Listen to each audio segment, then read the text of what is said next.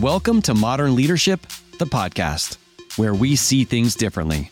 I'm your host, Mark Hildebrand. I'm a husband, father, master life and legacy coach for leaders, co creator of the Pushco Certification School, and 20 year law enforcement officer from Southern California. Once I realized how leaders looked at things differently, I was able to lead myself to a 100 pound weight loss, lead more effectively in my police career, create a successful business, and a better connection with my family that was more aligned with the legacy I wanted to create. Now, this podcast is for ambitious, high performing leaders who want to create more, but refuse to do so at the cost of the other important areas of their life, including their family and their health. People who are willing to see things through their modern leader lens. If that's you, welcome to Modern Leadership. Let's go. When you go through a failure, how do you know if it's a temporary thing or a permanent setback?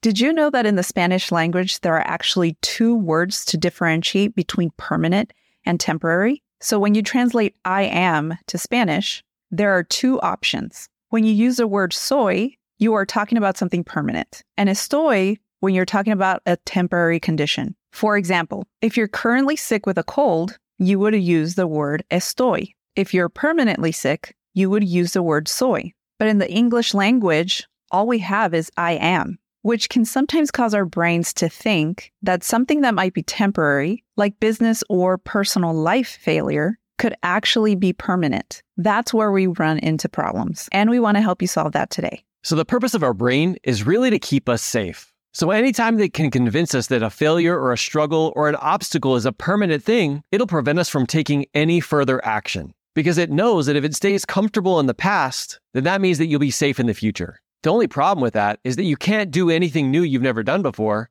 which means you'll never be able to get anything you've never had before. Let me give you some examples. Now, let's say you're giving a business presentation and no one buys into your program or your product.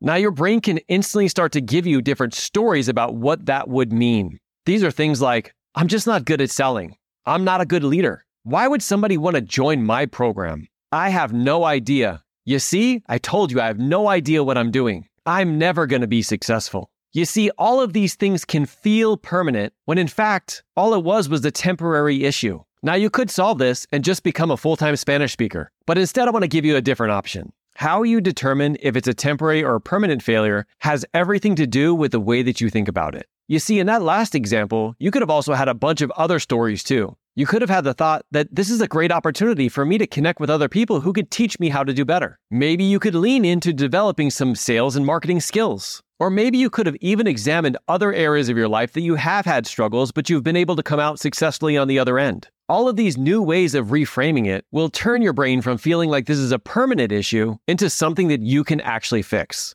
I mean, in reality, if we didn't experience failures or struggles or setbacks, we wouldn't know where to put our time and energy so that we can become the type of leader and business owner that we truly want to become, the kind who's making a huge impact in the world. And so, to bring this around full circle, the only way you can tell if it's a temporary or permanent failure is based on the way that you frame it. We appreciate you for what you do out there every single day and keep leading from the front, leaders.